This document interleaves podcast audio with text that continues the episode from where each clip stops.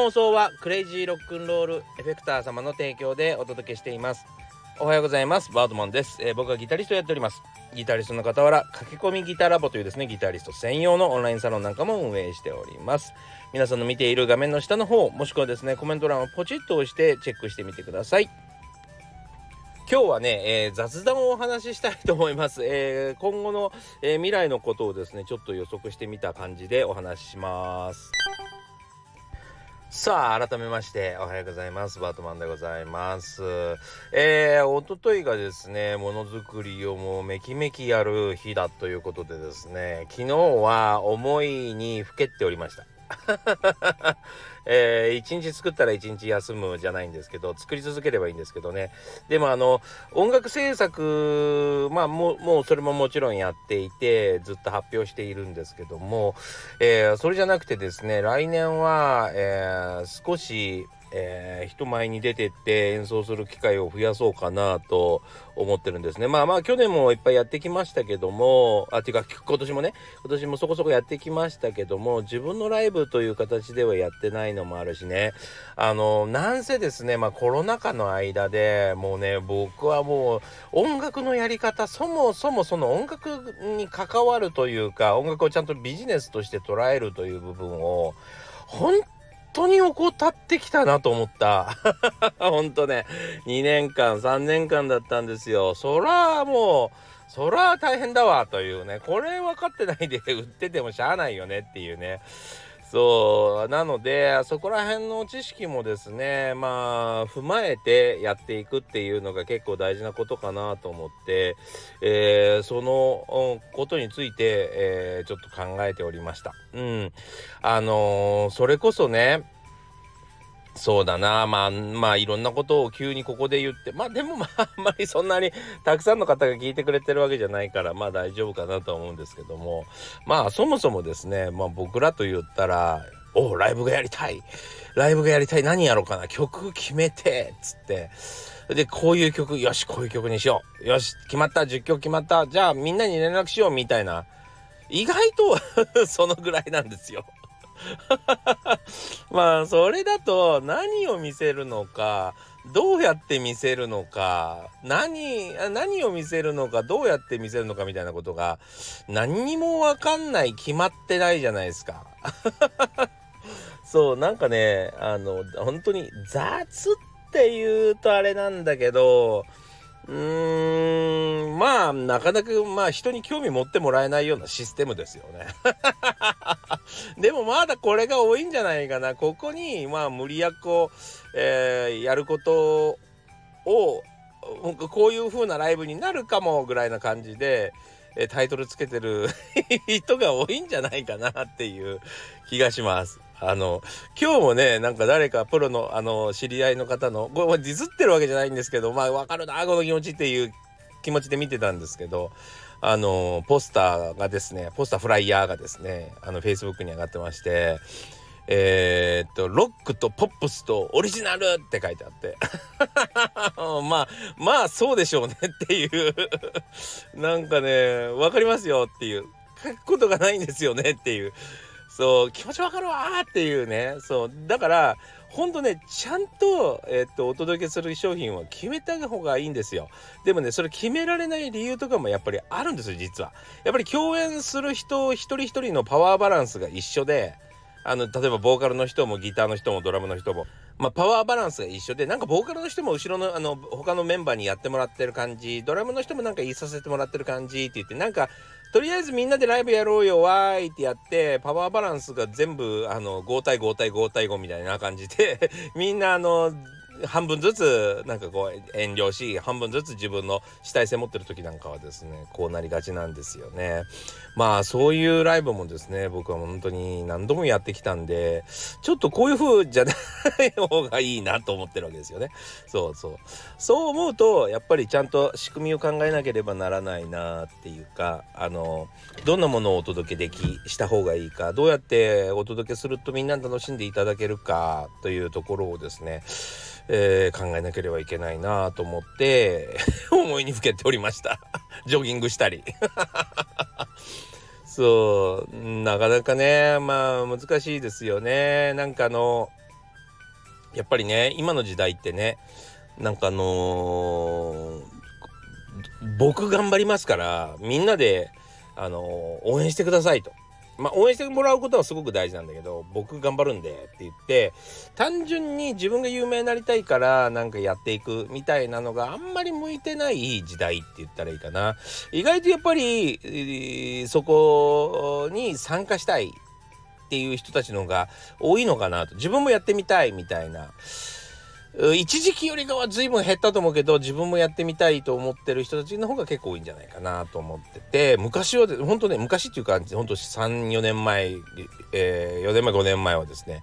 ライブするたんびにその後にですねアフターセッションって言って一緒にセッションする時間とかを設けないと客が入らないみたいな時代があったんですよ。さすがにねそれはなくなってきたような気がしますがそのね、えー、急にセッションさせてもらったところで別になんか思い出にもならなきゃ、えー、自分が活躍できる場所もなかったっていうねまあプロとやるのはなかなか厳しいなみたいな、えー、そういうのが分かってきたりもしてますがまあでもね名古屋とかは結構今でもやってるかな。あ今度木村万作さんって小田和正さんのところのドラムのね木村プリズムのドラムですね。木村万作さんが、えー、マンちゃんと遊ぼうっていうあのセッションやったりしますけどね。まあそういうまだ流れもあります。そ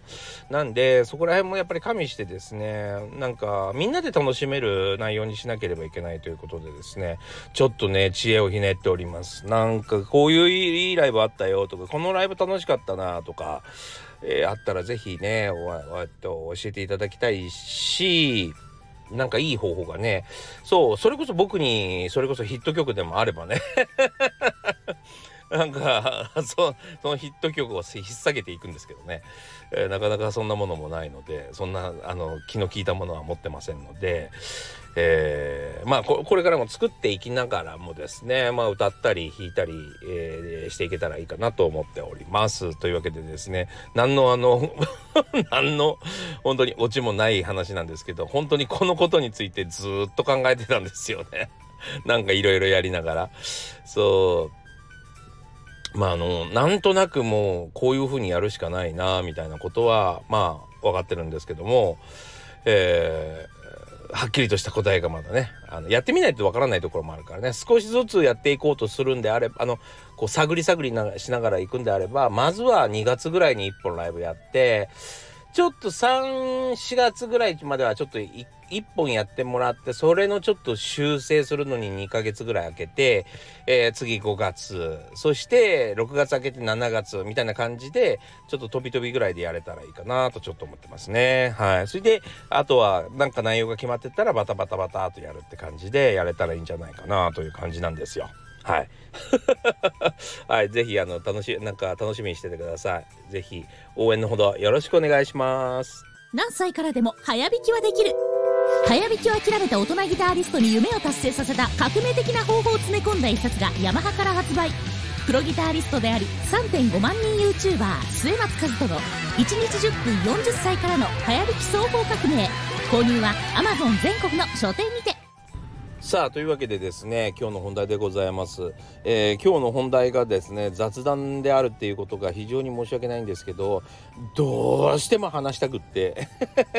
さっき、えー、今ちょっとあの前日収録してますけども先ほどですねサロンの方でも先にお話ししました。なんか喋ってて別にあのオチがあるわけでもないのであのー、ちょっと微妙な感じになるかもしれませんけどでも間違いなくこうなってくるだろうなと思う未来が見えてきたんでちょっとお話しようかお話しようかなそんな別に予測してなんか 水晶売ろうとかそういうことじゃないのででもこういう風になっていかないとちょっと世の中まずいよねみたいなみたいな話ですね。えー、実はこれのこのことを考え始めたのがですね発端としては僕のあのー、まあ同い年年齢的には全く一緒の、えー、ピアニストにですねえ、っと M さんというもう天才と言われてる日本の音楽業界をめっちゃ支えてるもうあれやこれや、え弾いているピアニストがいるわけですね。もうあの皆さん絶対聞いたことある。そういうピアニストがいるんですけど彼は本当に音楽が音楽を作るのが好きでプレイってプレイもすごい天才的なんですけど、えー、もう僕らの世代ではもう本当に大スターな、えー、ピアニストですけども、えー、とはいええー、やっぱりねえー、プレイは好き、えー、プレイもはプレイよりかは作るのが好き。でできればその曲が売れないかなと思っている、えー、そして自分でレーベルをやられてる。要はそのレコード会社みたいな個人レコード会社みたいなことをやっている。自分の作品とか自分が関わった作品をちょっと販売したりネットで販売したりしてるわけですね。まあそんなことをやっている方がですねえー、ツイッターで まあ本当に赤裸々に何でも書く人で 何でもよくごちゃごちゃごちゃごちゃ頭で考えてること全部文字にすんのなと思うぐらい感心しててよく嫌われないね君っていうぐらいなんだけどでもねやっぱり考えてることは本当に秀逸で素晴らしいですよ。それを読んでいたんですけども彼はですねやっぱりこのまあ見ていく中で分かってきたことはやっぱりね販売に関することセールスに関することが全く分かってないというか興味がないんですよね。そうなのでそれを、えーえー、なんていうの宣伝するために、えー、まあ、ツイッターとかで、まあ、X とかでですね書いてるんですが結局皮肉 この人は IQ 高いなっていう皮肉をたくさん書いて終わってるっていうね。まあ賢いことを書いてるから興味は出てくるんだけどとはいえそれがあの CD のセールス CD とかオリジナル曲のねセ,、あのセールスにはつながらないよねっていうことが分かってないというかまあつながってないけどこれしかやり方が分かんないみたいな感じかな。うん、なのでなんかもったいないなーって 単純に思ってたのね俺。単純に思っててなんかこのまあ CD を売ったりとかネットでこうなんていうの？そのオンライン要はその Spotify とかさ、えー、Apple Music とかで聞いてもらうためにはいろんな手続きがいるんですよ意外とめんどくさいねそう。それ登録する割には1回売れてその1曲200円とか300円でしょ？それの半分ぐらい、えー、収支えっと、使用料で持っていかれるんで300円で出しても150円以下なんですよ。あの入ってくるのがね。そう。売れてもね。そう。で聞いてもらっても本当にえっと1回もう 0. 何円の世界だからまあ本当に相当聞かれないと結構お金にならないっていうのはあの常識的なぐらいな感じのところで。だからまああの困ったなと思ってるみたいなことをねあの書いてたんですね。まあまあそれが前提ですね。んでそこでですね全然違うんだけど YouTube であのゼロ校っていうのがあるんですけど堀江貴文さんがやっている。そのゼロ校の高校生たちにえっ、ー、とスペシャルゲストでいろいろお話をするという回を録画して配信されてたんですね。ちょっとごめんね。なんかまどろっこしい言い方でね。そうまあ単純な話そのまあ、うんゲスト出演した時のやつを録画して、えー、まあ YouTube で配信してるので、まあ、ぜひ見ていただけたらいいなと思うんですけどもあの機能拡張っていうのが今ここ20年ね、えー、ずっと続いているんだってことには気づいているかという話なんですよ。でその機能拡張っていうのは何かというとまあ例えば簡単な話で言うと自転車だと。ねえー、近所のスーパーに買い物に行きたいんだが、ね、歩いていくと往復で30分ぐらいかかってしまうとなんだかんだで買い物と含めてねそれよりその一番省きたい要は、えっと、買い物をしたいわけですよねみんなね。買い物をしたいわけで歩きたいわけじゃないんだから歩く部分は省こうよってことでまあ自転車が生まれたり車が生まれたりするわけですよね。そう。でまあ持って帰るのも大変だから車で行こうとか。何だったら、えー、タクシーで行こうとかもあるかもしれないね。まあそんなことができるわけですよ。要はうん機能拡張ですよ本当に。例えばチャット GPT が絵が見れるようになった。PDF が読めるようになった。のと同じで、えー、考える力はあるからそこに何か機能をつけて、えー、さらに、えー多様なことができるようにしようっていうのと一緒で、えー、僕らも自転車に乗ってお買い物に行くから時間が余る。その余った時間を他のことに使おうってことができるわけじゃない。同じことなんですよね。例えばね。そう。で、えー、例えばなんかあの、それこそまあ堀江さんが言ってるのはいい国作ろう鎌倉幕府鎌倉全然口が回らない。いい国作ろう鎌倉幕府みたいなことをいまだに覚えてるのは滑稽だよねと。鎌倉幕府って Google で調べりゃ速攻であのその時代背景まで全部出るのになんでそのテストのためにそれを覚えなきゃいけない？そんなことに頭のリソース使うんじゃねえよみたいな感じの話だったわけですよ。そう。人間の脳っていうのはあの限界があると記憶するにも。そうだから僕がああの堀江さんは自分が頭がいいんじゃなくてえっと今の時代に必要なことだけ覚えててそれ以外は全て忘れてるから、えー、それに対して頭を使ってないから覚えてられるだけで他のことに頭使ってたらそりゃ覚えられないよっていう言い方をしてたのね。そうでもねそれはねそう思うんですよ。本当に。なんか僕もやっぱりギターのことが詳しいじゃないですか。音楽のことが詳しいじゃないですか。音楽ギターのことが。だからとかね例えばそのあのー、僕の友達のねその M さんもそうですね。あのー、有名ピアニストもそうですね。彼も本当にそのピアノとピアノに関わる音楽周りのことはめちゃくちゃ詳しいわけですよ。でも他のことはやっぱりちょっと抜けてるなっていうかそんな感じなんですか他のことはっていうところはやっぱりあるんですよ。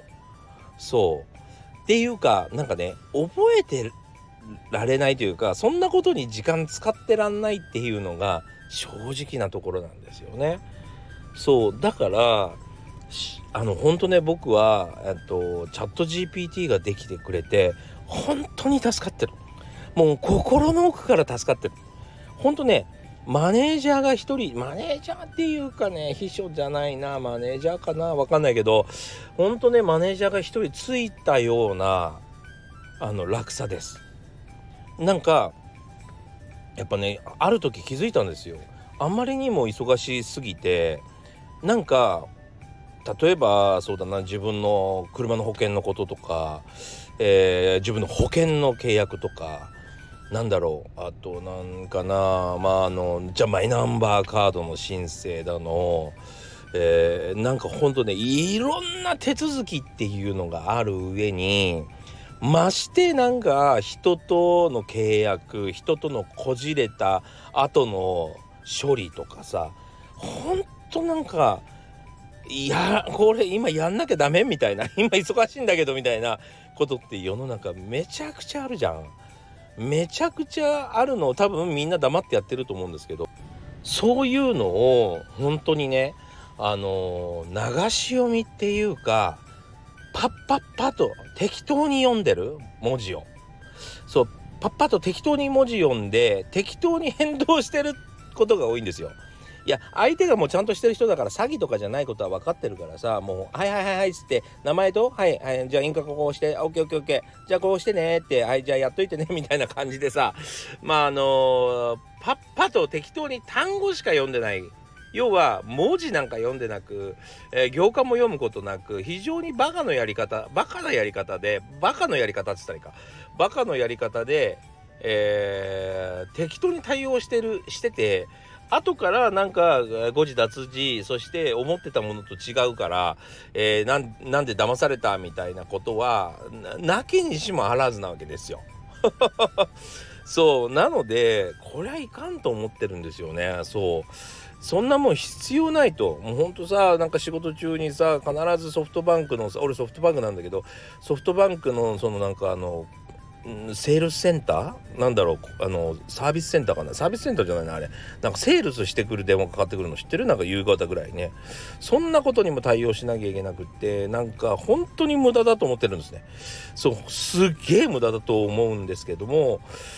まあそういうのがですね一気になくなっていかないとダメだよなっていうか本当に機能拡張としてハードディスクっていうのがあるわけで僕も実際全ての自分のやってることは全部メモパソコンとか何かしらにメモしていってるしもう忘れていいようにしてる基本的には。でもちゃんとギターのこととか音楽のことは全然あの全然忘れないんですよ。で今英語を一生懸命頑張ってるし英語とかはささすがにあの翻訳機を使ってねあのー、そう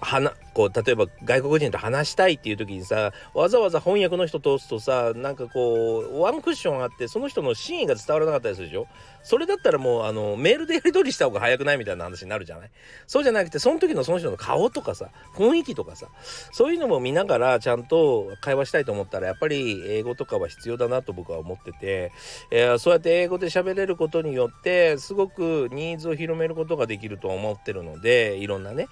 そうそういうことから考えるとそういうことにフォーカスこうちゃんと集中していきたいわけですよ。ぐっと時間を使いたいと思うとですねその面倒くさいことは全部 AI がやってくれるようになるだろうなっていうか細かい契約とかそして例えばすごい長文が送られてきても概要だけを全部まとめてくれて、えー、伝えてくれるとかそういうことが間違いなく起こってくるので本当に自分でうんなんだろうなそれこそ歴史をまあ必要な歴史はあると思う。そのみんなね。自分にとって例えばまあ僕にとっては音楽史だとか音楽のポップとかポップスの歴史とかはめちゃくちゃ大事なんでこれはまあその何？暗黙知のようにパッと出てこなきゃいけないと思うけど、えー、そうじゃない本当に日常の意外とどうでもいいようなあその要点だけじゃないえっと文章 あの何皆様ますますご繁栄のことと みたいなさそういうところを全部省いて、えー、大事なところだけ見れるような、えー、概要を作ってもらえるとかスケジュール管理してもらうとかなんかそういう自分の足りないところを全部 AI がやってくれるような時代が間違いなくやってくるよねっていう気がしてますね。そうそうじゃないとおかしいというかこれだけもう本当人間人間の働ける量じゃなくなってきてたんですよ実は。ここ本当に20年10年っていうのは。まあインターネットができてしまったせいであとはその飛行機や新幹線が速くなってしまったせいでもうとにかく福岡でも札幌でも日帰りできるじゃんみたいになってなってきちゃって。そう。そうなるともうほんとねなんかもう裏のことだからちょっとあんまり言えないけどレコード会社の人とかも地獄のような毎日でしたよ。本当に綺麗なレコード会社の女性がいてマネージャーがいて